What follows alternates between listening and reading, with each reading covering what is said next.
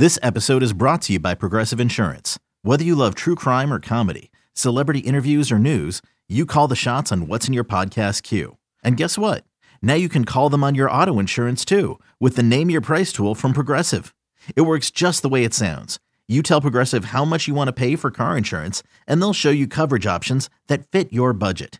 Get your quote today at progressive.com to join the over 28 million drivers who trust Progressive. Progressive Casualty Insurance Company and Affiliates. Price and coverage match limited by state law.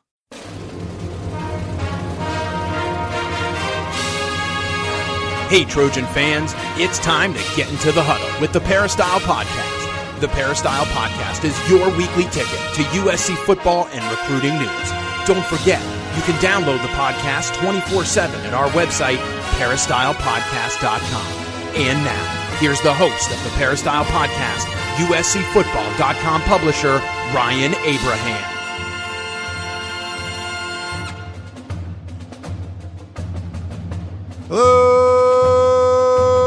Hello, Trojan fans. Welcome to another edition of the Peristyle Podcast on a Tuesday. We're going to talk about some USC Trojan football, of course, 5 0 coming into this weekend's game against Washington State, taking care of business against Arizona State over the weekend, 42 to 25. I got my buddy Chris Trevino along with me. If you're listening on any of the podcasting platforms, thanks for doing that. If you're watching live, on YouTube. We've just came from USC practice, put up some content and stuff, and we're broadcasting this live simulcast on our YouTube channel, youtube.com slash inside Troy. So we appreciate you all coming out and checking that out. If you put your comments uh, in the chat box, we'll be able to put them up on the screen and uh, check them out to what you had to say. If you have any questions or comments you want to send in the show ahead of time and you want to be a part of the the whole podcast, you know, on the podcasting platforms, Apple, Google, Spotify, all that kind of stuff, you can email us podcast at uscfootball.com, or you can call or text us at 424 254 9141. I mentioned the Apple Podcasting app. If you would not mind, if you, you know, take a little bit of time out of your day, we appreciate very much to, to go over to your Apple Podcasting app and leave us a five star rating uh, and review. It really helps us to grow the show. We got over a thousand ratings so far, but those reviews definitely help. Uh, we got a couple new ones, Chris. Oh, yeah, interesting, interesting. I haven't read them yet, so hopefully Oh, they're wow. good. They are five stars. So a- unless they're unless they're like setting you up, They could. So we we encourage that on the podcast of champions. Little plug there, where we like give us five stars and then just trash us in the review, and that's fun. We people do that all the time. It's very funny. But what do we Um, got? What do we got? we got uh, Scaramouche. Scaramouche uh, says five stars, good stuff. A good forum. Would like more Shoddy and Ryan. They both provide sub- substantive information in straight in a straightforward manner. My only criticism is that Chris always tries to be funny, and he has this tendency to use 50 words rather than 20. I will give Chris a C grade. Shoddy and Ryan get A's. Okay, Chris, I'm really sorry. I didn't even know. I just started reading that. I could have just skipped it, but he did love me us a five star. So I don't know. I, I don't even know what to say. I don't agree with his assessment. Um, maybe I should have read this Just- ahead of time. Maybe let's just do another one. Let's just do another one. GC Thunder says essential for USC fans. Peristyle podcasts are very informative, well produced, and enjoyable. They make for great entertainment on my morning jogs, although I'm usually done before the three hour, two star cold open wraps up. Although Trevino's Ghost Notes easily justify the price of the VIP membership. Fight on. So there okay, you go. okay, How's that? Okay. a Well, little we're one and one. We're one and one. Let's. You got one more just to even No, it out. That was it. That was it. Okay, got, yeah. so we, we fi- I finished uh, zero in the turnover margin. You were you were exactly like USC against Arizona I broke State. You were even. broke even on the, the turnover margin. That's margin. my sweet spot. You didn't get a failing grade from uh, the first one, but um, nice. Thank you all for the reviews. We do appreciate uh, that. It's a lot of fun, and you know we have a good time with it. You say something funny in the reviews, we like to read them uh, and, and have a good time. We have a bunch of questions and stuff we want to get to. We got to talk about some of the topics, but before we get to all that, I do want to thank our sponsor, Trader Joe's. Uh, my mom was visiting this last weekend or this last week, Chris, helping out. And uh, she do- walked over to our local Trader Joe's, brought back a bunch of snacks. It was good. It's pumpkin time over. So if you go to traderjoe's.com, there's a caramel apping dip, caramel, excuse me, caramel apple dipping kit, uh, which I love. I love the caramel apple stuff. Do you like that? Do you like those? Are you a fan? Did we? I feel like I'm in a time loop. Didn't we do caramel caramel last?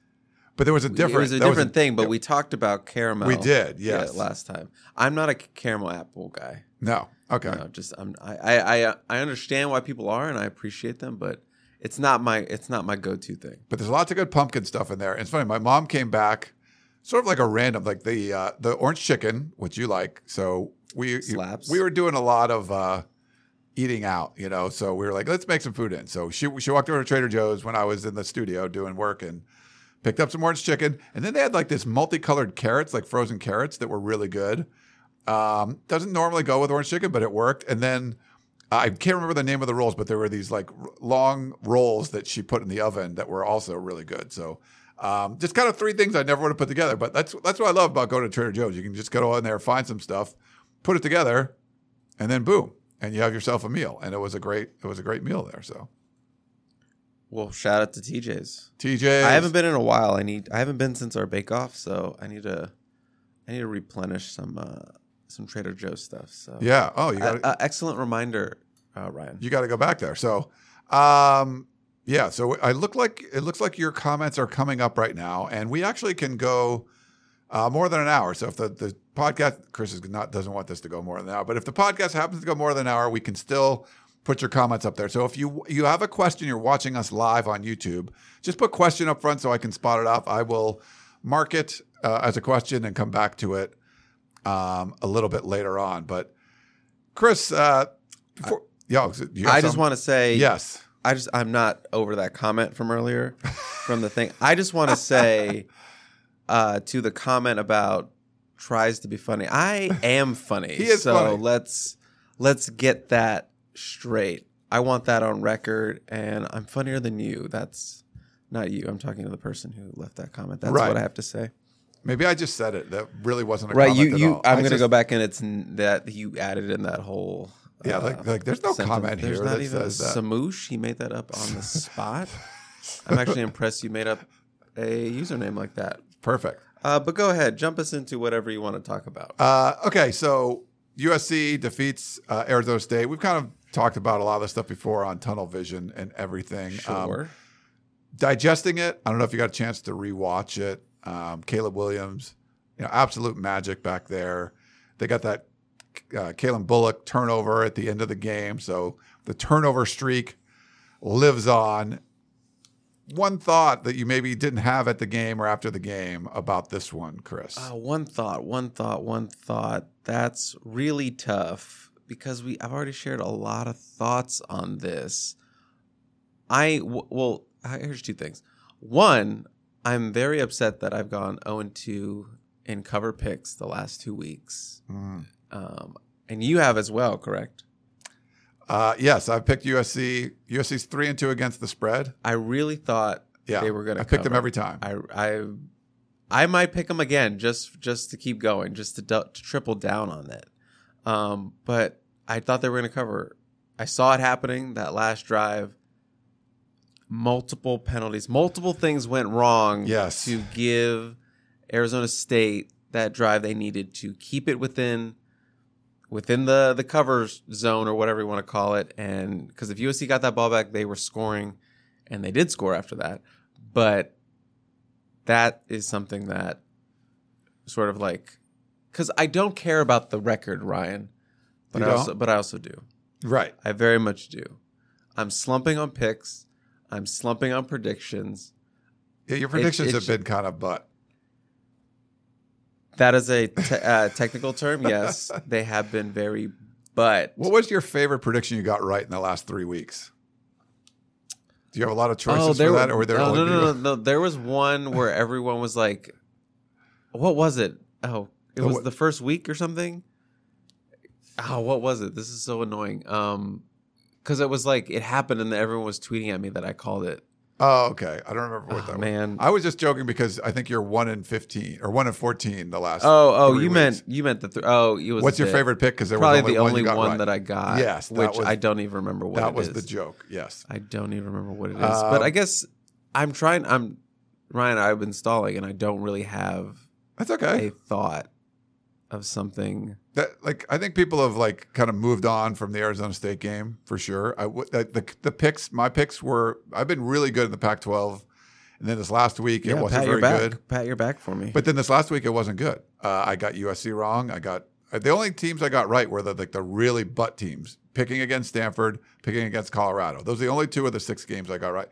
All the home teams won, by the way, in the Pac-12. So home games, the Pac-12 seems to be a uh, a big deal this year. So uh, we we did have a comment from um, Cameron that said called you the man. So he said f the haters. So uh, Cameron, I love you. you got some support. I love you, Cameron. Yeah. Uh, but yeah, we can like you know, we, I just want to say we need a new way to talk about the previous week's game at the top of the show because you and I we've talked. we talk about it so much from whether you do the instant after the game or or when we do tunnel vision. Yeah. and you do the Harvey Hyde show already. And then Yes. by the time we get here we're already I mean, shifting gears into something else. And sometimes we'll do a car cast. So by the, there's chances we've done it three times by the time we've uh, we get to this point.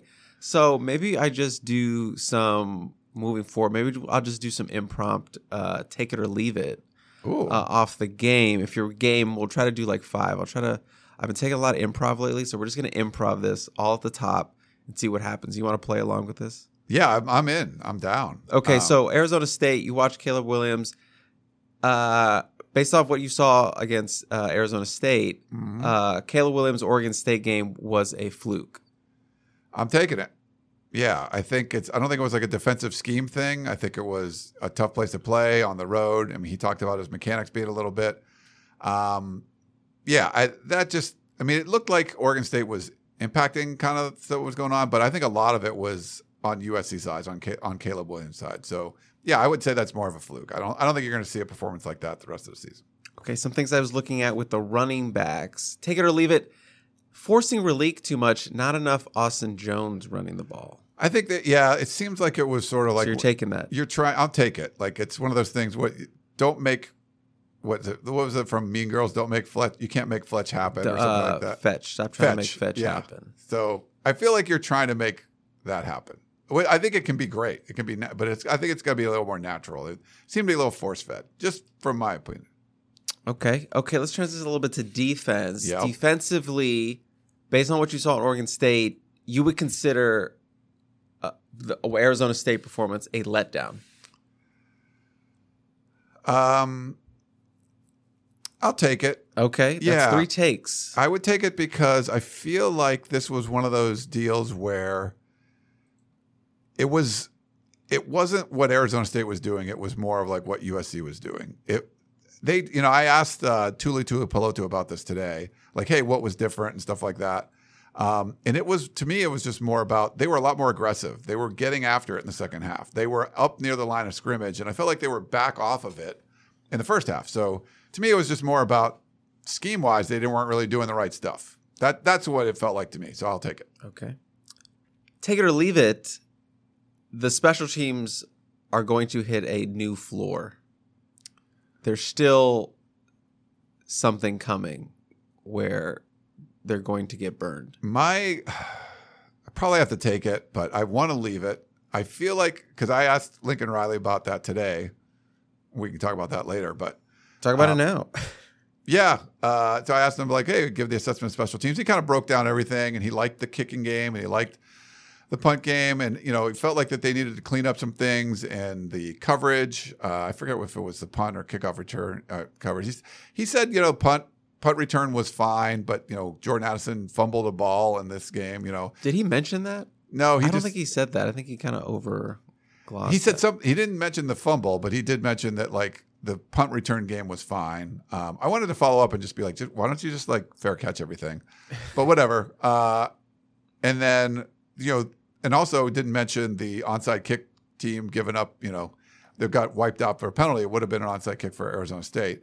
But he did, you know, kind of was abrupt at the end about the kickoff return game, and you know, doesn't want his offense. You know, the offense started at the five and the six. You know, because of screw ups on the kickoff return team, where you could just go like this, fair catch, and you get it to twenty five. It's pretty simple. So, uh, I feel like he's a he knows it, definitely knows it, but sometimes people can get. I'm not saying he's going to be stubborn, but just in general, you're like, we're gonna we're gonna keep doing this. We're gonna make this work, as opposed to why don't we just fair catch the ball? I don't think they're going to fair catch the ball yet, so I feel like there could still be going down more. It, but it'll take like a fumble kickoff or something where they like stop. We're just going to fair catch now. So I don't think they've hit rock bottom. So I'm going to take it. College football coaches notoriously not stubborn, Ryan. Notoriously not stubborn. See, you say Chris is not funny. That is called sarcasm. He doesn't feel that they're. Ryan's great at sarcasm. Uh, finally, take it or leave it. Yep. Uh, there should be concern about the offensive line. Uh, Last two weeks, a little bit shaky at it gave me all takes. I'm trying. I'm looking for this picture here. I was trying to put up. Yeah, like uh, Justin Dedich not being in. Um, I think that was a you know a big deal, and we got to see Courtland Ford. But then he gets that holding call that wipes out an 82 yard touchdown bomb, and uh, then we don't see him again. Now, Lincoln Riley said today it didn't have anything to do with Courtland Ford, you know, getting that holding call. And uh, he's, he said as a younger coach, he might pull somebody for one play. He's more mature now. He's not going to do that. But it just seemed like Bobby Haskins was playing better. Way too much pressure.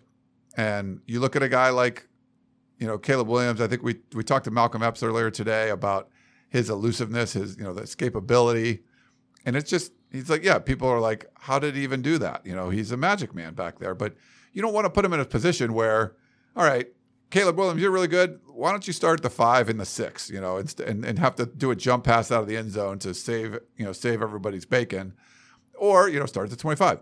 Hey, Caleb Williams, you know instead of like having a clean pocket, why don't you just have to avoid uh, these you know rushers every single time you're dropping back to pass? And it's like those are it's like unnecessary challenges you're putting in front of your very special quarterback. So I, I'm a little concerned with the offensive line, and some people are saying if they would have run the ball more, then you could have taken some of the pressure off Caleb Williams. They weren't as effective running the ball. And, and you know, I, I kind of see why you weren't doing as much.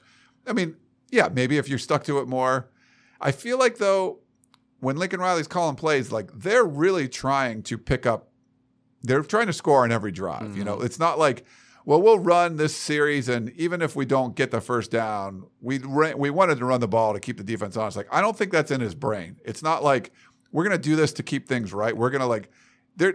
What do we need to do to, to get a first down? Well, we're gonna we're gonna throw the ball. You know, so I feel like they're he's kind of keeping that in his mind. He's always trying to score, like the opposite of Iowa, where they're like setting up for like punt position. Like he's trying to score like every time. So Let's be your- balanced for the sake of balance, right, even though it yields three runs and a punt, or Hmm. three runs and a incomplete pass and a punt. yeah, Do what you got to do to score. yeah, That's the name of the game. I love it. points.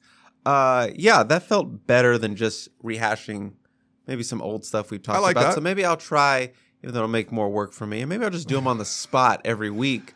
But I'll try to give you like five, take it or leave it. It's just Did you make those up just right now? Yeah. Nice. I love it. Um, yeah. So Or if you got one in the comments, also throw those in and we'll do them later. or We could do those later. take it or leave it. Michael says CT is excellent. Oh yeah, are, Michael. haters are stupid. Haters Um, are stupid. People. So one thing you have to realize that we all have haters. Like if we're gonna put ourselves out here, and kudos to Chris, who was more of a hey, I'm writing stories behind the scenes guy, to now he's like on every freaking show that we do, every video. Didn't want to be on video, didn't want, and does all those things.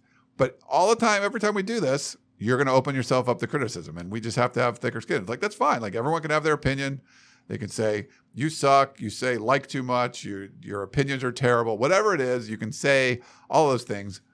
Um, you know, and you take the feedback, and some of it you, you know, maybe try to incorporate into what you do, and some of it you just like, yeah, you just you know, kind of not really uh, give it much credence. But that's you know, we we put ourselves out there, so we we know what we're doing that, so we can we can take it. Chris can take it too. I'm trying to cut back on the word obviously. I feel like I say obviously too much, so I'm trying to cut back. That's one of my crutch words. I'm trying Which to word? cut obviously. You said it three times, dude. Obviously.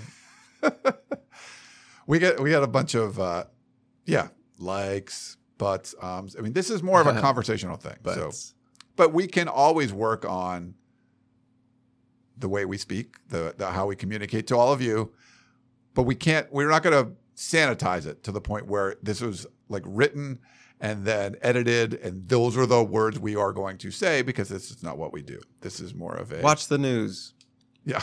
if you want us reading from a teleprompter, because we certainly don't do Oh, that. I would suck at that. Oh my God. I'd be Uh, like, slow it down.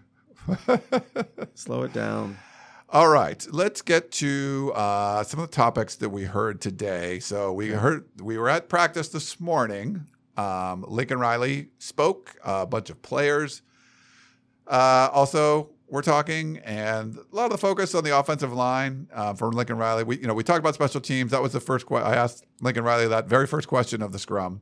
So we kind of talked about that a little bit. But the offensive line, there was some newsy stuff there, Chris, with Justin Dedich, with Courtland Ford, Bobby Haskins, the depth over there. So just kind of get your thoughts on USC's offensive line and what Lincoln Riley and the other players had to say. Right, and we've hit on this with Justin Dedich did not play against Arizona State. He did not start. Gino Quinones stepped up for him at that right guard spot. Said after that he's going through something, and we he came out still dressed, but he had that leg wrapped up with that weird looking band thing. Still not really sure what it's for. If it's like upper upper leg or it's the Achilles or or what what it goes for. But he came out with that and sat out and he was asked about Justin Dedich and his progress, his uh, prognosis for this upcoming week. And I don't know about you, Ryan, but I felt like Lincoln really didn't know what to say, or he didn't want to say too much when asked about it. He kind of not taken aback, but he was kind of like, uh, "I don't." I really don't want to tell you what is actually going on. As, as it's like a little dance, right? Because Yeah. he's asked us, or they've asked us, not to uh, report on injuries, but we can ask questions about them. And then sometimes there's a weird spot because you're like, "Hey, uh, Justin Dedich has a you know big wrap on his lower leg. Like, what is you know, uh, what do you not think like a about that?" backup tight end or something. It's your starting Right. right guard at a important position. I mean, he told us like Courtland Ford a couple weeks ago was like 100% ready to go and he didn't play, you know? So, like, it's not like we're always getting the correct information. But yeah, I felt like he didn't know exactly what to like, say with Tita. She was like, uh, but he said we're, you know, it was good that we sat him. Kind of what he said earlier in the week, but get him close to 100. percent That that was key for them with you know big road games coming up, uh, aka Utah. And he said we're gonna keep evaluating him. And I didn't really get. I didn't feel like we got anything really from that. It was just we're gonna keep evaluating him. I would deem him questionable for this week. I would not be shocked this weekend. Excuse me. I would not be shocked if he sat out another one. They gave Gino another start and you know kind of rolled the dice a little bit. Let let Dedich heal up for that big Utah game. I think Gino could handle it. You know, Washington State's defense is pretty stingy. It's been it's been good uh, as long as you're not the Ducks or whatever. But they do, you know, they're second in the the nation, I believe, in tackles for a loss. They're right up there with USC, which I believe is top ten as well. So they get in the backfield. So mightily important that you protect up front, especially on those run plays. Don't want to get Caleb Williams pressured. They're they're also a top sack team, so that'd be a big test for Gino.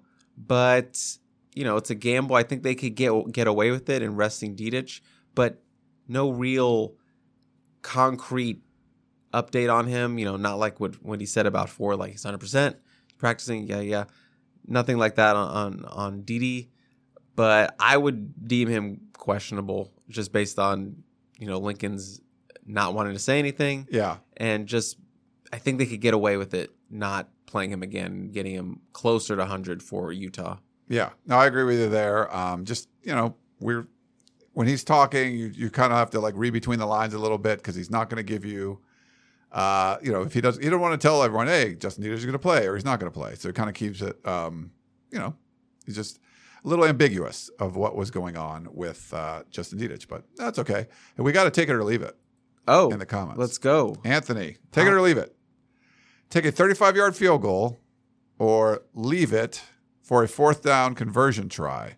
Riley likes his fourth down tries, but Lynch has been good. I mean, I guess it, There's no further context of that. Is yeah, you need to know like, is it fourth and one? You go for it. You know, if it's fourth and 14, I was thinking like, are they the down? Are they up 21? Is it the first too. quarter? I feel like the first quarter, yeah, and it's like fourth and one. They've been moving. Yeah, I'm going for it. I think any fourth and shorts, like it seems like that's almost anywhere in the field. Fourth and you know one or two, like people are just it's analytics say like your your expected value of going for it is better than kicking the field goal. Um, If I'm closer to the 50 and let's say it's fourth quarter, I need points. Well, I guess he said 35, so it's not that close to 50. But yeah, I think I'm. your field goal. Yeah. S- yes. Okay, that gives a little more context. But I think I would be erring on the side of going for it Yeah. just because I would do that in Madden or NCAA football. That's what I would do. I feel like a lot of people would do that. Just go for it. But everyone just goes for it because you have no consequences, right? It's just you reset Right. the game. But Right. uh, but it, it does show. I mean, if you follow the math, it's just like going for it is you have a higher expect. It's just you know you're a high expected value. Some people say that's like a riskier play, but if you talk to like the analytics people, they say actually that's not that's not the you know it's not the safe play. Like the riskier play is to punt because or whatever to kick because you're actually in the long term, if you run the simulation a million times, like you would do better just going for it every time. It it's only gonna you only get one result, right? So if you don't get it and then the other team scores, like oh see, um, but if you play the game a hundred times, like they're saying that going for it on that fourth and two is better than kicking the field goal. That More opportunity, you know, more times than- you, you would win the game when you go for it on fourth and two than if you didn't. So that, There's that analytical engineering brain of yours. I you know I should know more about the advanced stats, all that kind of stuff. I get into a little, but everyone I've talked to that's tried to like, we've had to do stuff for the site. I think you're either like an advanced stats person, you just assume everybody knows. It's like being uh, like a lot of the soccer fans are just like you expect everyone to know exactly what's going on, even though most people don't. Um, no offense to any soccer fans here, Chris, but yes, the people just kind of start explaining things like, I don't know what you're talking about. What is that? And they have a real hard time just kind of, I don't say dumbing it down, but you know, giving the basics so people can kind of get up to speed. Uh, it seems like that's always been a problem with the advanced stat stuff. That's so. me on most topics. What are you talking about? nice. Uh, okay. Also from Lincoln Riley, there are some connections uh, with Washington State. Sure.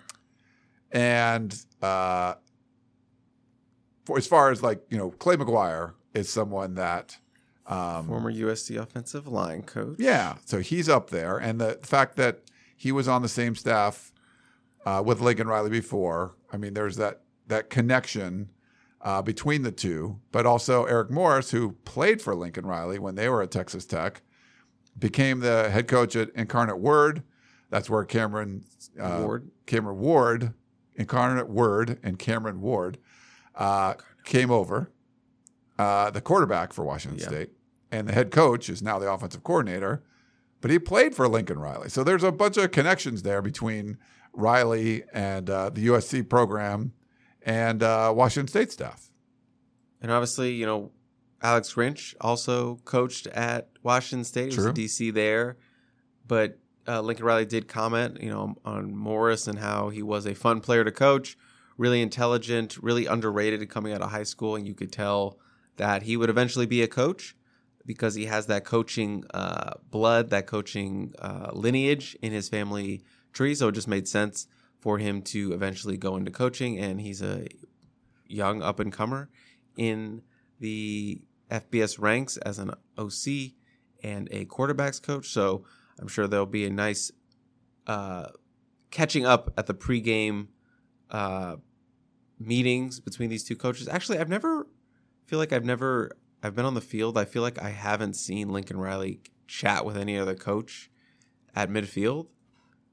Uh, maybe this will be different just because he he actually, he actually has a connection with you know, Eric Morris. I don't feel like I feel like he comes out later and he doesn't like chit chat, Yeah. shoot the breeze with any other coach on the opposite sideline. He's not. You're down there in the field, so you would have seen it, but you just There have been times him. where I've been like, "Where's Lincoln Riley?" So maybe this one will be a little different, just because obviously he knows. yeah, I said obviously, but he knows Eric Morris, and then Clay McGuire is a guy who you know we thought maybe have a chance to stay on the staff just because they know each other. But Lincoln did lean on Clay McGuire to get some insight about the roster that he was inheriting, you know, and he also said like just living in LA in general. They got two Texas guys just talking about it, so that was valuable insight. And you can get that stuff from other coaches that you inherit when you take over a program, but do you necessarily trust that because you don't know them? But Lincoln Riley said, you know, when you've been in the trenches with someone like he has been with Clay McGuire, you inherently trust them a lot more. So that was something he, he kind of talked about with Clay McGuire. And, you know, I think Clay McGuire did a lot of good when he was here for those brief years, the way he was able to. One year, right? Oh, I thought it was two years. Maybe Was I'm, it two? Maybe I'm mistaken. I thought it was. Wasn't he here in 2020? We talk about this all the time. We do? Yeah. I'm pretty sure he was here for 2020. Okay. And then he was here in 2021. But you can check that. I will check it right now. you can yeah. check it. But if I'm wrong, oh my goodness, I'm never going to hear the end of it. No, he was named at January 2020. Yeah. okay. Let's go.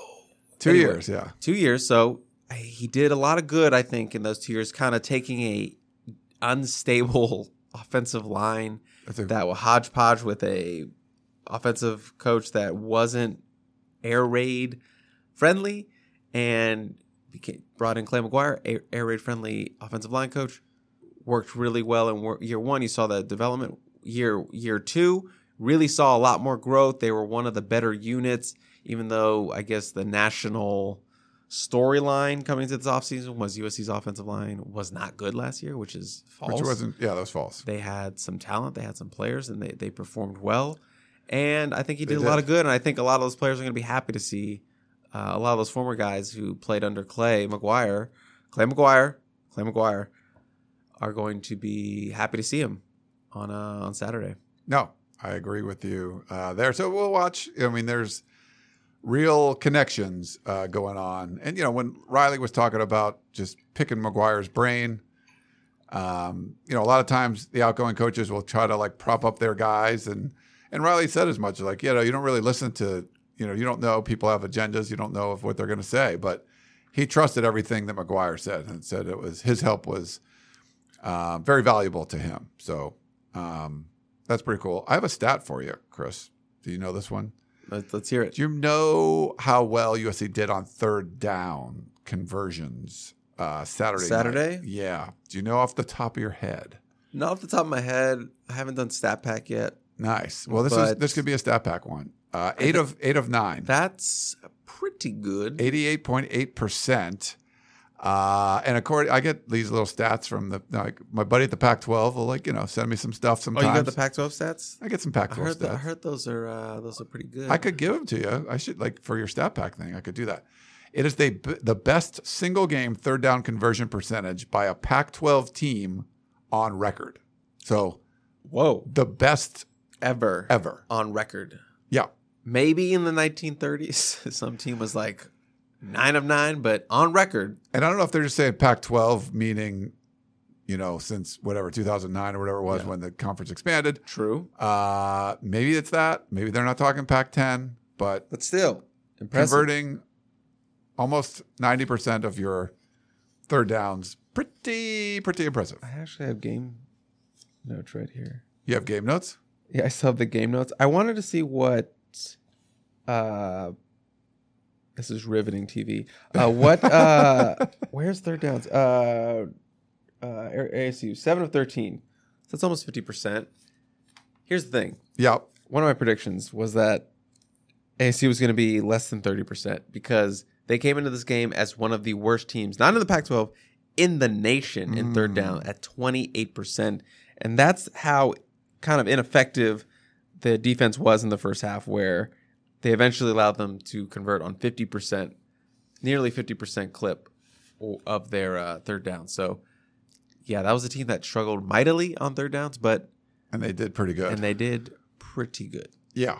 Uh, most of that was in the first half. Right, right, right, right, right. Uh, very different. I think all the sacks came second half and all of that. So USC looked like a different team defensively. They just were taking it to them. They're, I felt like you were sitting back on your heels and sort of letting plays come to you, and they were just running at the edges and tearing USC up. And and then they brought some more guys into the box and just sort of like attacked and just neutralized whatever Arizona State was doing. So um, I didn't. I, I had a lot of confidence that they were going to play a lot better in the second half. Ended up being right. So uh, let's see. We'll do. Oh, we got this. I want to put this question up real quick. Okay. Um, actually, we'll because it's uh, a topic, and then we're going to take a break, and then we'll come back with a bunch of questions. But this was one that's been recurring. Okay. Uh, Armand says, um, asking again, is USC more likely to go 12 and 0 or 10 and 2? more likely. So we've had, he's asked this like, you know, the beginning of the season, and I think maybe So after he just, like he just wants to check in every week. It's sort of like yeah, like a wellness check on where you are, where you at. I would still say ten and two. Yeah, I'm not. Um, I think I think we they asked before. He asked before uh, the Oregon State game. Winning that one, it does push things a little bit more. But because of the concern with the offense, just isn't lights out anymore. It you know maybe it gets back to that. If You want you beat Oregon State, but you only scored 17 points. Like that's a concern. So that's hard for me to like push towards the 12 and 0 mark. So I'm still great. You know, I'm still kind of circling around the 10 and 2. if USC's defense had played against Arizona State as they did against Oregon State, I'd be more likely to pick twelve and zero. That's Just another because aspect, yeah. that's two back to back performances. You got Utah. If you play with that kind of intensity and you know uh, effectiveness against Utah, well, you know they can go in there and win that game. So yeah. that's still the big question. I think Utah is still going to be the favorite in that one. But if USC's defense had kept playing like that, I think it would have made it a little bit a little bit more interesting in terms of who the favorite was going to that game. But you know, yeah, that defense proves that they like playing on the road, so we'll see what that performance looks like. But they had come out with that sort of performance against Arizona State, I'd be more likely to pick the 12 and 0, but I'm still leaning towards 10 and 2. Yeah. No, I'm the same way. Um, and we'll see where they sort of go from here. You know, you covered the spread the first three games. You didn't cover the spread the last two. So that's kind of just more of like concern. If you like were 5 and 0 against the spread, so you beat everyone by what you were supposed to and more, I think it'd be more likely to uh But they almost they were right there. they were close. But, you know, your bookie's not going to accept that. They don't uh, it was like- close. It was man. hey. you you see that Did you see that foul? If Damani Jackson catches that, he's like, all right, take him in the back. Very crazy. Take 'em in the back. why don't we take a quick break and we'll come back and get to questions. Back in a minute.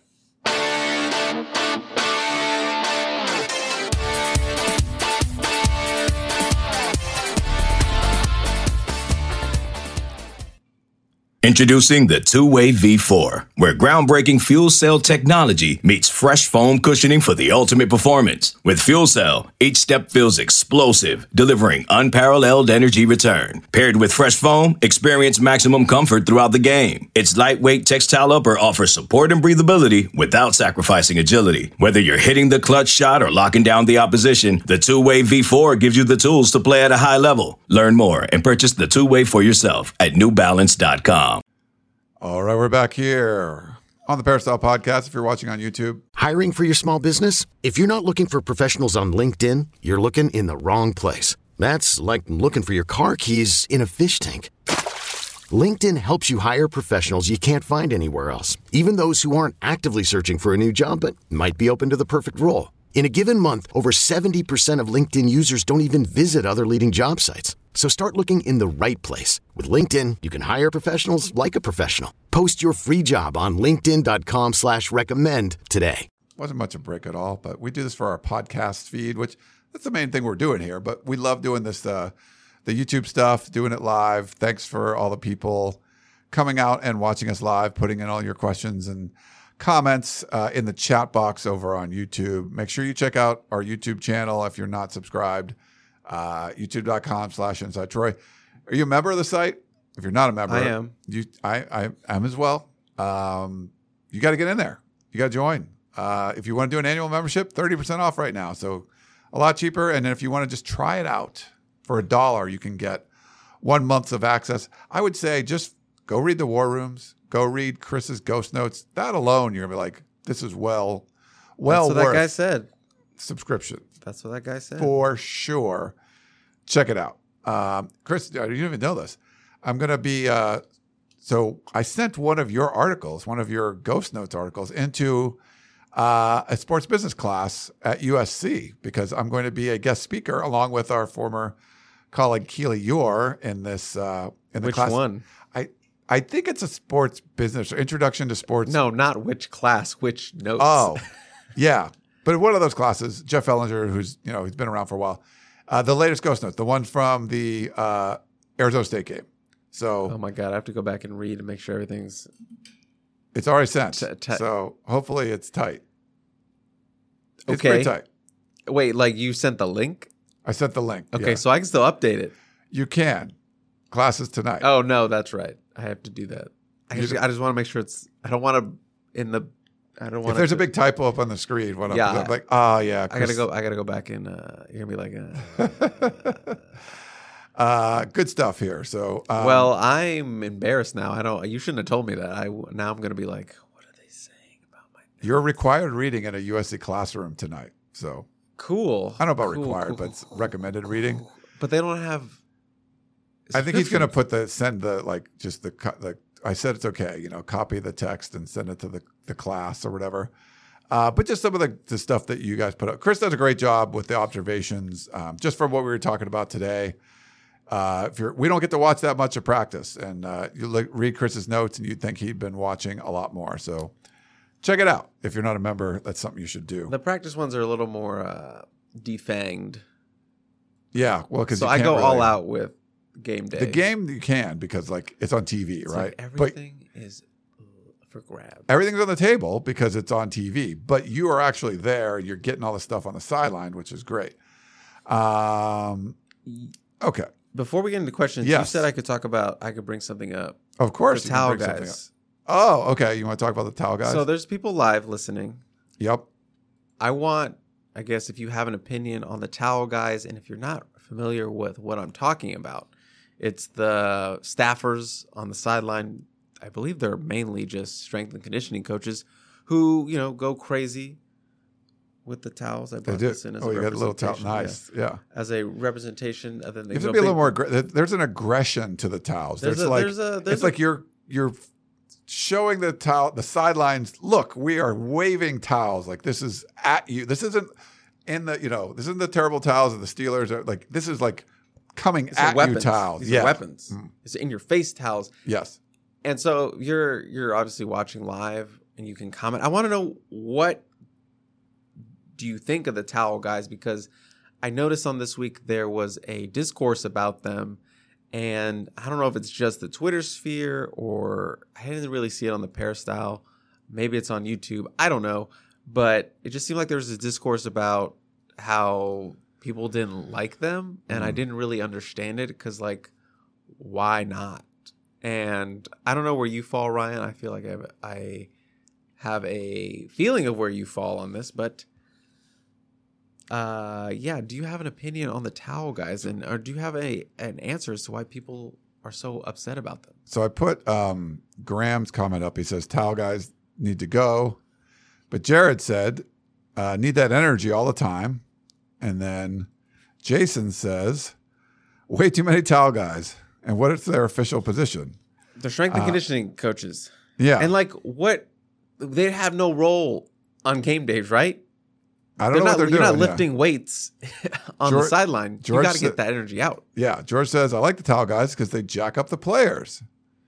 Um, Amon says, or Amon says, it, if it happens in practice, then towel guys are cool to keep happening in games. So he's. I wouldn't know. I don't think we do. I Yeah, we can't really know. watch practice and stuff, but, um, yeah. So, and this is a, this may be the best one. Ito says, as long as we're winning, who cares if we got obnoxious towel guys? That would be a terrible look. Um, Well, if you remember, if you like, yeah, like if you were losing and you had the towel guys going on. if you remember last season, and I wrote about this multiple times in my ghost notes from last season, that Donte during his interim stint attempted to get this going, get towel guys before towel guys this year were going, and they were referred to as the Juice Squad.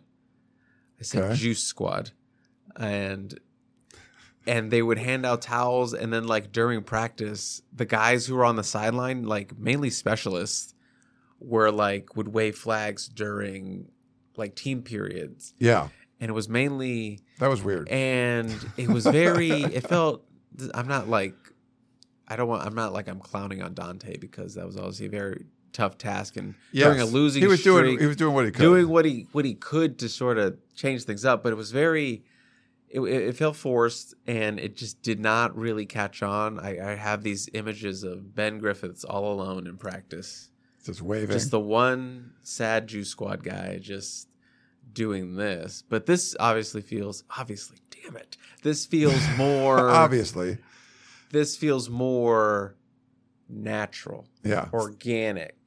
Steven says, uh, I wish they had longer towels.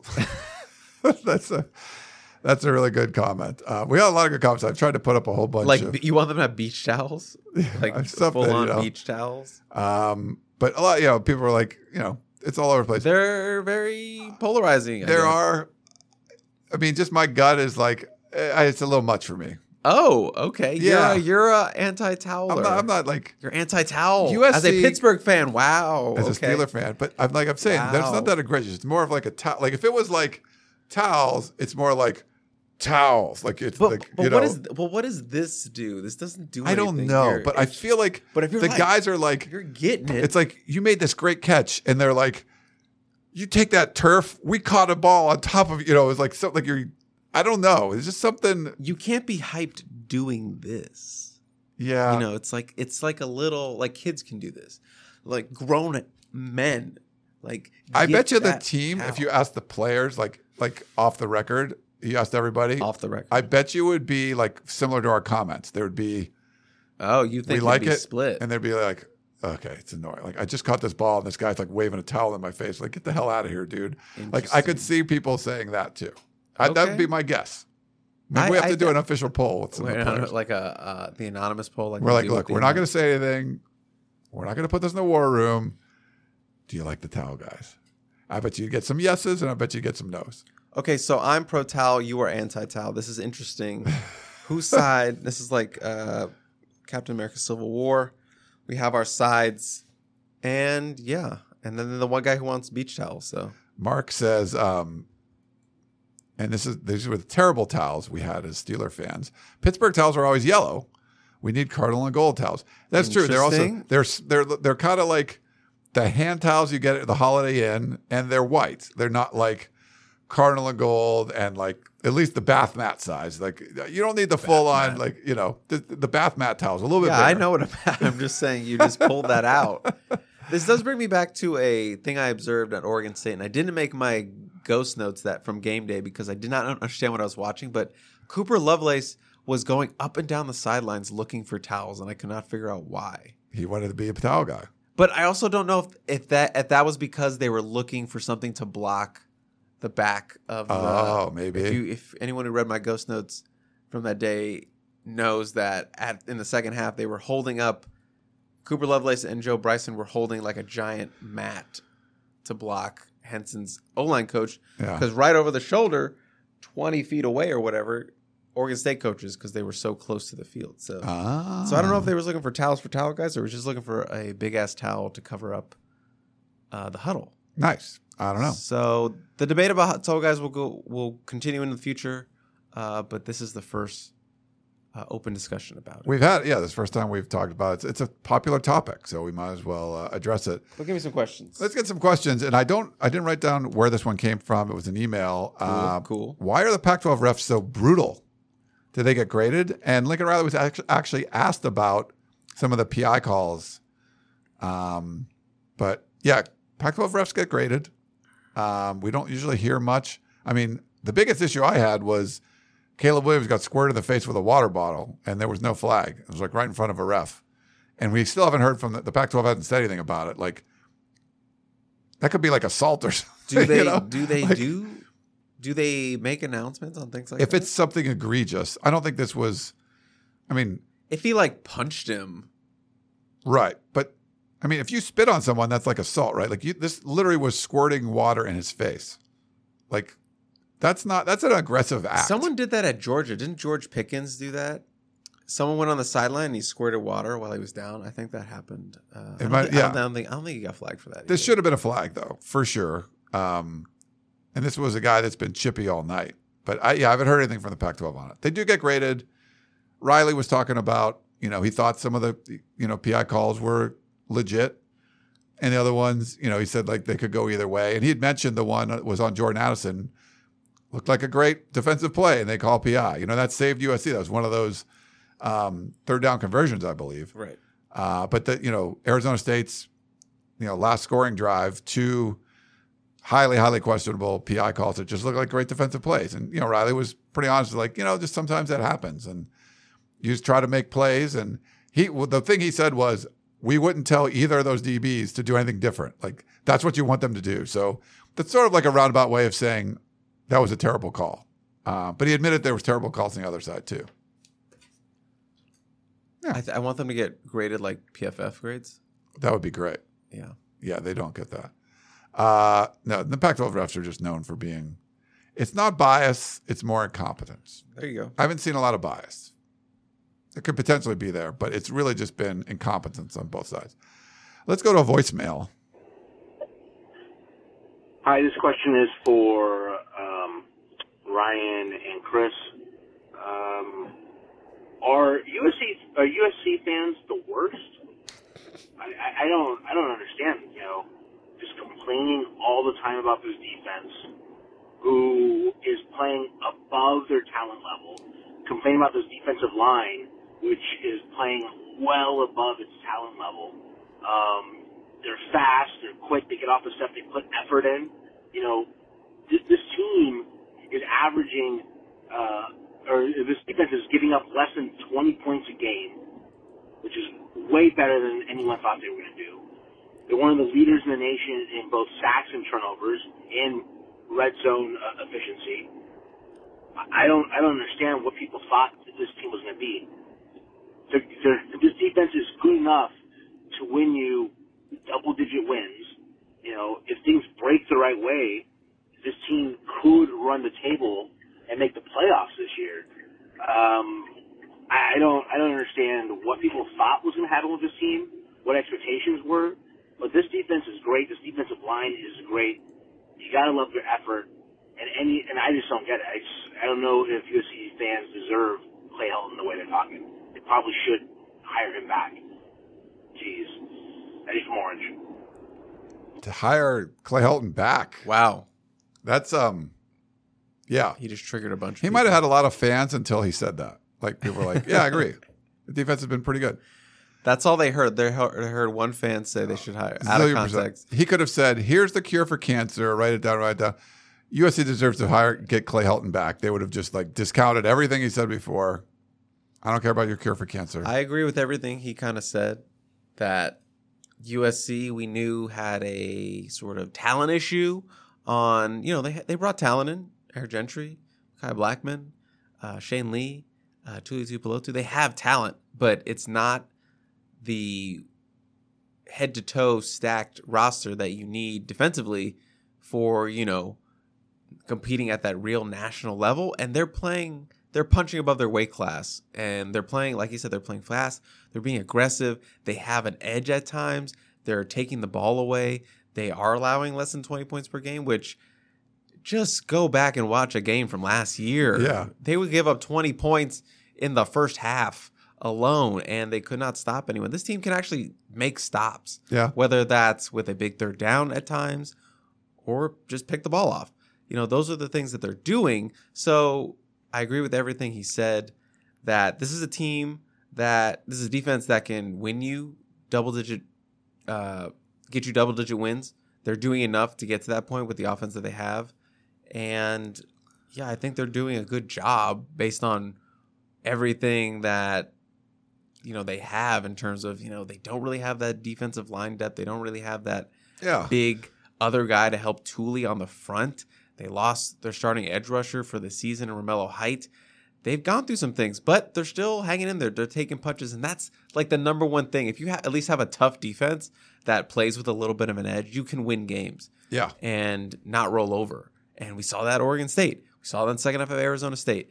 This team has the uh, this defense has the mentality to has an, like an fu mentality. They got the eye of the tiger. They got the eye of the tiger for you know the '70s reference or whatever. That's not a '70s reference. '80s. '80s, yeah. Okay, okay. I overshot it. Um, Sorry. You did by a lot. uh, yeah, I feel like people are moving the goalposts. If you want to use a football analogy, I know it's not food, but it's football. Yeah, like if you would have said, okay, Alex Richards is going to come in, and your defense last year was one of the worst in USC history, right? Like literally one of the worst in history as far as points per drive, all that stuff. Like any analytic you want to look at, USC was bad. They're in the hundreds, you know, um, well outside what the power, you know, there's 64, whatever power five teams or whatever it is. USC was in the hundreds, all that stuff. You're talking like 20 points a game. Like, don't even look at the turnovers. Just say, if you got it down to 20 points a game from in the 30s, like that's a huge improvement. And then you're going to have a competent offense. People would have said, like, yeah, I'll take it. But for somehow people are upset, like, this is the way things are going to go. You know, they've given up. It's been bend but don't break. They've given up more yardage than you would like, but they they've stopped when it comes to the points. The points are what matters. When you would talk about Graham Harrell's teams that would get all the you know the empty calories and get all these yards and not score enough points, like that's what teams USC's doing to these teams. And you could argue that eventually that's going to break and you're not going to be able to continue. Yeah, sure. There's going to be a game where they give a bunch, bunch of points. It hasn't happened yet, but there'll be one, and that's fine. Like this is college football. Like it's not going to be perfect every week, but they've shown they have the wherewithal. They they they're doing the right things as far as trying to force turnovers, trying to force big negative plays. And it doesn't work for a half. And then the second half, they turn it on and you get, what, seven tackles for loss, or maybe six in the second half. Um, you, know, you get that interception. You know, they have 15 turnovers on the season through five games. Like you're averaging three turnovers a game. Pretty darn good, you know? Um, so, yeah, it's the people that are just complaining about the defense are like, they're not going to win a national championship. Like, did you expect them to be like Georgia or Alabama in year one? Like, I didn't they're doing pretty good. You know, this is a you know a whole new roster. The fact that they've come out five and zero oh when you easily could have taken you know a few weeks to just kind of gel. They're already gelled. They're already already playing together. They've had bad moments on defense, but they've had a lot of good moments too. They've made a lot of big plays.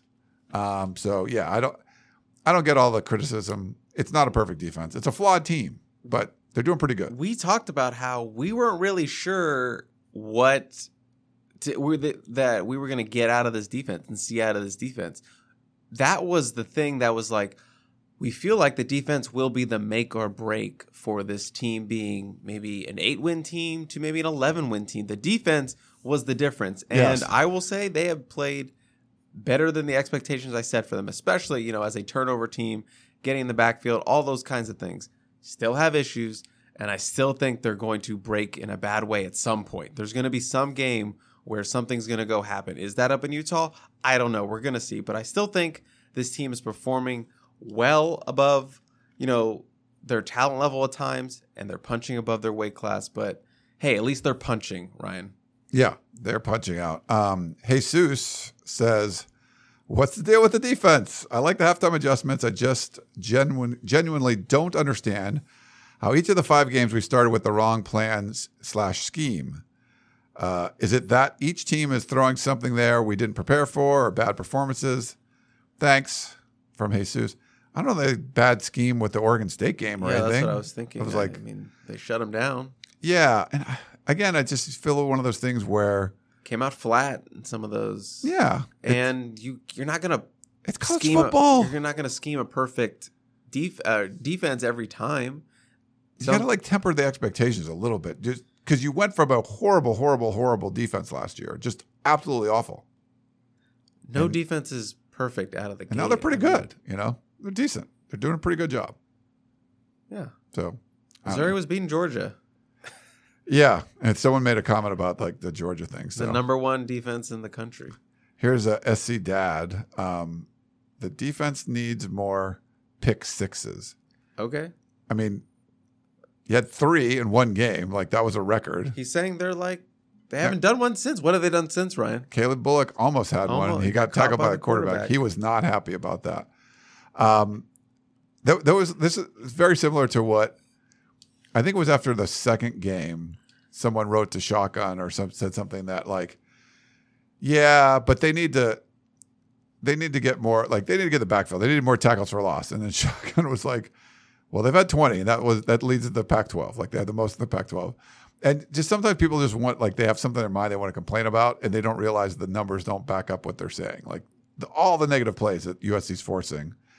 I think that's what you want, you know, especially with a high powered offense. You, you know, it doesn't have to be a turnover, it can be a sack, it doesn't have to be a pick six. I mean, what they have, four, is it like 14 interceptions this year? Like 12. 12 interceptions? Like insane. That's a lot of interceptions through five games. So, yeah, they only returned three of them for touchdowns. Like that's that's two seasons worth. You know, so they did that in one game. Right. I yeah, I'm not sure. A lot of people want to complain about stuff. Uh, let's go to Ray in Pasadena. Guess what he wants to talk about, Chris? Uh, Defense. not a good showing for the defense against a one and three team. Actually, the defense is pretty, and he says uh, crappy in a different words.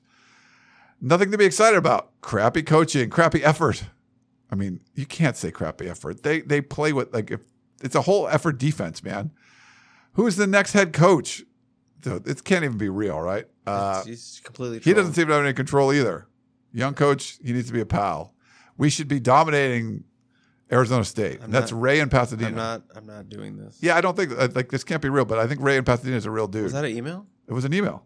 Oh, I'm not. I, might have to email him back. I'm not dignifying that with anything. Um, Tracy of Troy, she goes hashtag uh, gentrified. So it's each time Eric Gentry gets Gentrified. causes chaos. So Gen, G E N, Troy, fied.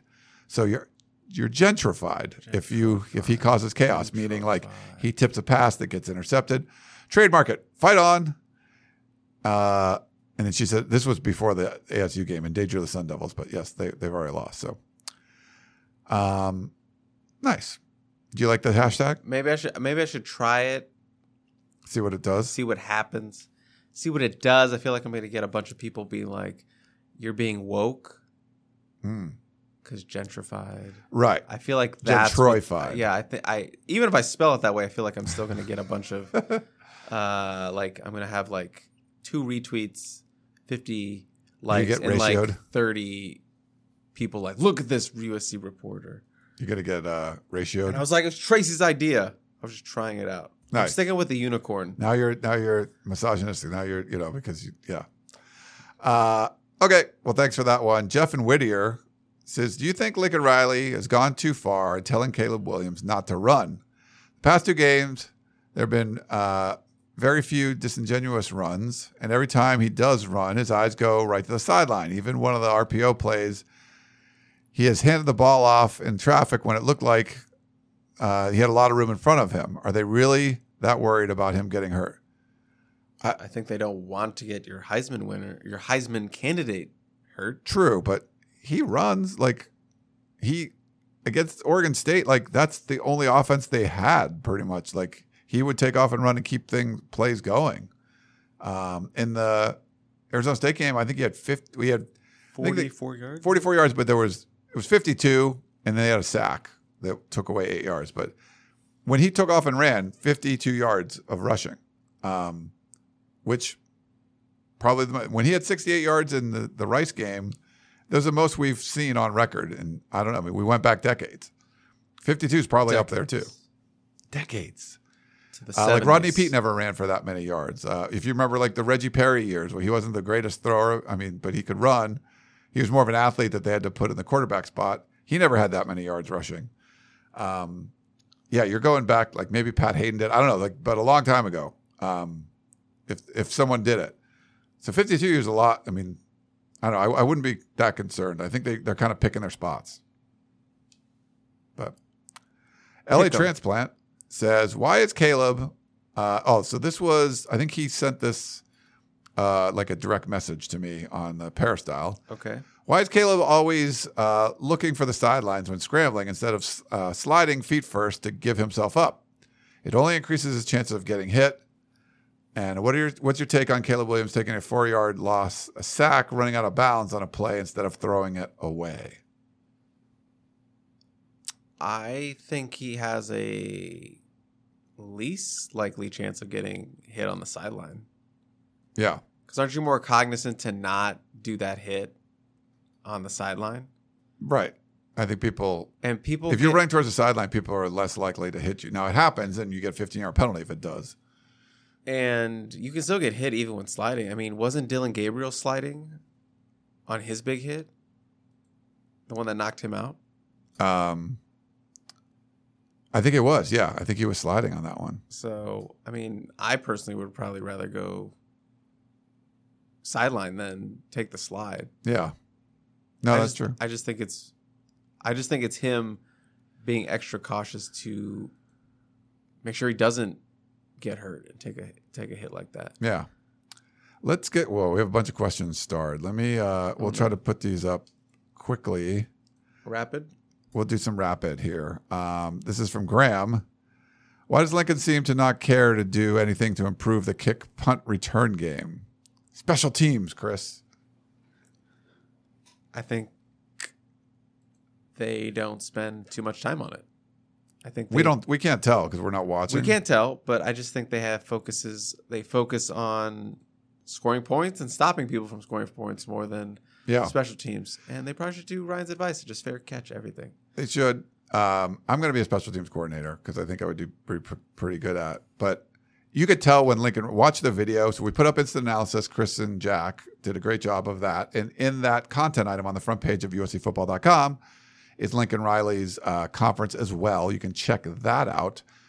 But when he goes through, when I ask him the question about special teams, he goes through the stuff. The way he was talking about the field position they've lost with the kick return, you could tell he was not happy about it. So I feel like it's going to be a point of emphasis. It's something they're going to do, but just be better off uh, fair catching it and go from there. M. Morris, do you feel like USC deserves their ranking? I think they're a little high.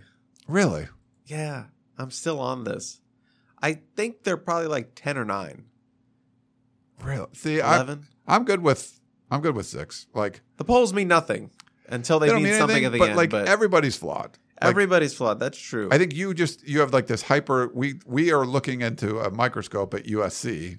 If we were doing the same thing to Oklahoma State or like Tennessee, you're like, I could see why they're not ahead of USC. Um, so I yeah, I feel like we can be you can be a little too much. You like you know what the you know where the warts are, right? Sure. But every team has warts. They all have warts. I know what flaps to look under. Yeah. nice. Um, we got Blackie Chan has a bunch of them, so we'll try to do one or two of these. Uh, where can USC exploit Washington State on both offense and defense? Force Cameron Ward to make bad decisions. Okay. confuse him. He is, I believe, second to last or second in the Pac 12 in turnovers in terms of picks. Yes. Confuse him, pressure him, and uh, make him throw picks. Defensively, wait, I answered that. How they take advantage of him on offense. How do they take advantage of them on defense? They give up a lot of passing yards. They so I think the air attack is going to be kind of the thing, unless uh, Washington State goes into this, you know, trying to get them to run on them. Yeah. that's with the dropping eight. So I'm interested to see what they do, but they give up a lot of passing yards. Uh, don't give up that many passing touchdowns, but this is obviously, I think, the best passing offense they're going to face. Right. So I'll be interested, uh, wide receivers as well. So it'll be interesting to see that matchup. But I like USC in that. Yeah. And uh, he followed up. He had like Cam Ward has seven picks. Do you think USC gets at least one of this game? I think Yeah. so. Yeah. I think there's going to be some. That's going to be opportunities. I think for USC. Yeah. Uh, Adrian says, uh, "Who is your defensive MVP at the, this point of the season?" Probably Gentry. Eric Gentry. Okay. Then maybe Mekhi. Then Tuli. Ooh, you put Mekhi. See, I think I'm probably going Tuli, Okay. but they're all. I think they're all good choices. You know, potentially, like there's a lot there. Um, here's one, another Blackie Chan one. Sorry, it says, "When USC beats Washington State, do you think we'd jump up to four or five, or do we stay at six? Completely depending on what happens in front of. Completely. Yeah. If they destroy them, like I don't think you're passing anybody. Yeah. Like you're Clemson's look good, like a lot better than I thought they'd look. You know, Michigan just, you know, their schedule's not been great, but they Need just someone they to beat stumble. Iowa. Yeah, I think that's one of those things. But I don't think they would drop or whatever. you beat Utah, Utah, then yeah, you could move up. without a stumble above you. The problem is that they lost to a middle of the road Florida team, and that's not that's not great. Dan, if you were Grinch, would you rather be the defensive coordinator with a chance of a natty or a Power Five head coach with no chance? Give me the DC. Really? I want that ring. What the head coaching salary? Like I it want- changes your life. Oh, you just want the buyout? it changes your yeah. Oh, the buyouts are amazing. it changes your life to become a head coach. So I think you get the opportunity. Like you become a head coach somewhere good that you don't have a chance to win a national championship there, but you build up and you get hired by a place as the head coach to be a national championship. I'm shooting for the stars, Chris. I'm like going for long term. I'm not trying to win a You're ring. going the Clay. Helton track? Like I'm not doing. uh Who was the dude? Um, Von Miller. Is it Von Miller that like trying to win a Super Bowl with three different teams? Uh, he went to He Denver won, now. he won a Super Bowl. the two. Uh, he won with wait was it Denver and Rams? and the Rams, and then I forget where he went now, Philly or something like that, or no Buffalo. He's in Buffalo now, so he's trying to win another. Won a Super Bowl. yeah, um, but yeah, that's good. Uh, question from this is touchdown USC. Why is there reluctance to fair catch the kickoff returns? They want to make plays, I guess. Yeah. When I was talking to other special teams coordinators, and USC doesn't have one right now, it was more about, and I think we talked about this on Tunnel Vision a little bit. Don't look at it like the, if you look at the expect, like whatever, you try to return the, the ball and you get to the 20 and then the 19 and then the 21. I'm looking at that. I'm like, you're losing yards every single time. In the coaches' minds, it was like, yeah, we might be fall short, fall short, fall short. But the one you get that beats it, it doesn't go 30. It doesn't go to the 30. So you get five extra yards. It's going for a touchdown. That's the theory, you know, like, so if you have five kickoff returns and four of them fall short of the 25, but, you know, they're like at the 20, they're, they're you're okay.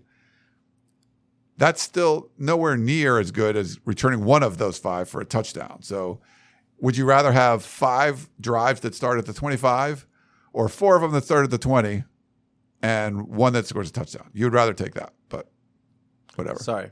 Chris is, Former is special, special former teams player here. Chris is, Just letting Ryan soothing special uh, teams talk. yeah, I think, oh, so I think he, uh, I think we got that same question a couple of times. All right. I think that's it for the questions that we had. So, um, awesome. It's been a show. Yeah. Uh, thank you for everyone on YouTube. Got a bunch Thank of people. everyone on YouTube. Yeah, we had a, a bunch, like what, 185 people in the middle of the day just watching us on uh, on the YouTube. So we appreciate I hope that. you were entertained. oh, Chris, I forgot to hit record. We need to do this again. Holy cow! Yeah, we're both um, running on fumes. So, but we appreciate you hanging with us. I feel good. Hopefully, you didn't feel like we were running on fumes. We try to bring some energy. Try to bring it. I had my tea earlier today. We should get one of the towel guys in here on t- Tuesdays to like to yeah. to to whip at us. I'm yeah.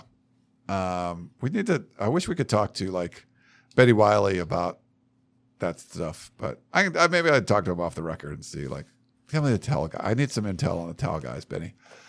Okay, we'll wrap things up. I'm pulling out my laptop because I need to. you got to get on. You, I have to f- uh, finesse these ghost notes. oh yeah, All the ghost notes are still going to read my notes. They're going to read. Oh, nice. And uh, make sure you check out Chris's two star composite. Composite two star recruits. We didn't even Composite- talk about USC getting a big commitment the other day. oh yes. Well, I figured you guys would. on the yeah, we, recruiting we, podcast. we got it. We got it. We're gonna handle it. You can fit in hour number four, the commitment that USC got. And uh, we'll have another preview show coming up on Thursday. Lots of preview articles on USC and Washington State, so make sure you check it out. Tom Hare does a great job breaking everything down. I usually do my five questions, the know your foe piece, like asking uh, an expert and whoever the opponent USC is playing. Uh, five questions I have about the team to kind of give you guys all more information about who USC's next opponent is. But for Chris DeVito, I am Ryan Abraham. Hope you guys enjoyed the show. We really enjoyed bringing it to you, broadcasting it to you, recording it, all of that. And we will talk to you next time. You may have noticed that shopping at Trader Joe's is unlike shopping at other markets. People ask us all the time how we manage to have such unique, interesting, and delicious products at such great everyday prices. This is Dan Bane of Trader Joe's. The answer is simple. It's all in the way we do business. We buy directly from the manufacturer whenever possible. This helps to keep our costs low and we pass those savings on to you. No gimmicks, just great values at honest prices. Every day at Trader Joe's. Thanks for listening.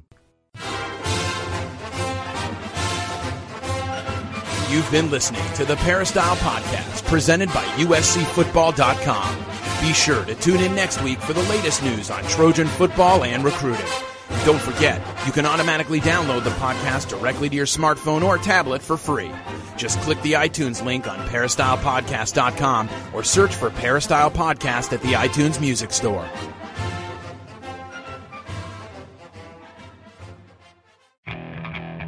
Okay, picture this. It's Friday afternoon when a thought hits you.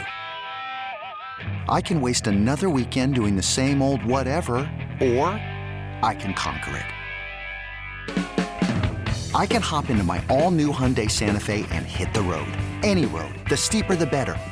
Because my all new Santa Fe is available with HTRAC, all wheel drive, so I can hit the trail without a worry in the world. Heck, with three rows and best in class rear cargo space, I can pack the whole family in with all our gear. We've got available dual wireless charging for our phones, so we'll never lose touch with civilization, and we won't lose touch with the primordial power of Mother Earth. So, which is it? Waste the weekend or do something a little more epic? And conquer it in the all new Hyundai Santa Fe.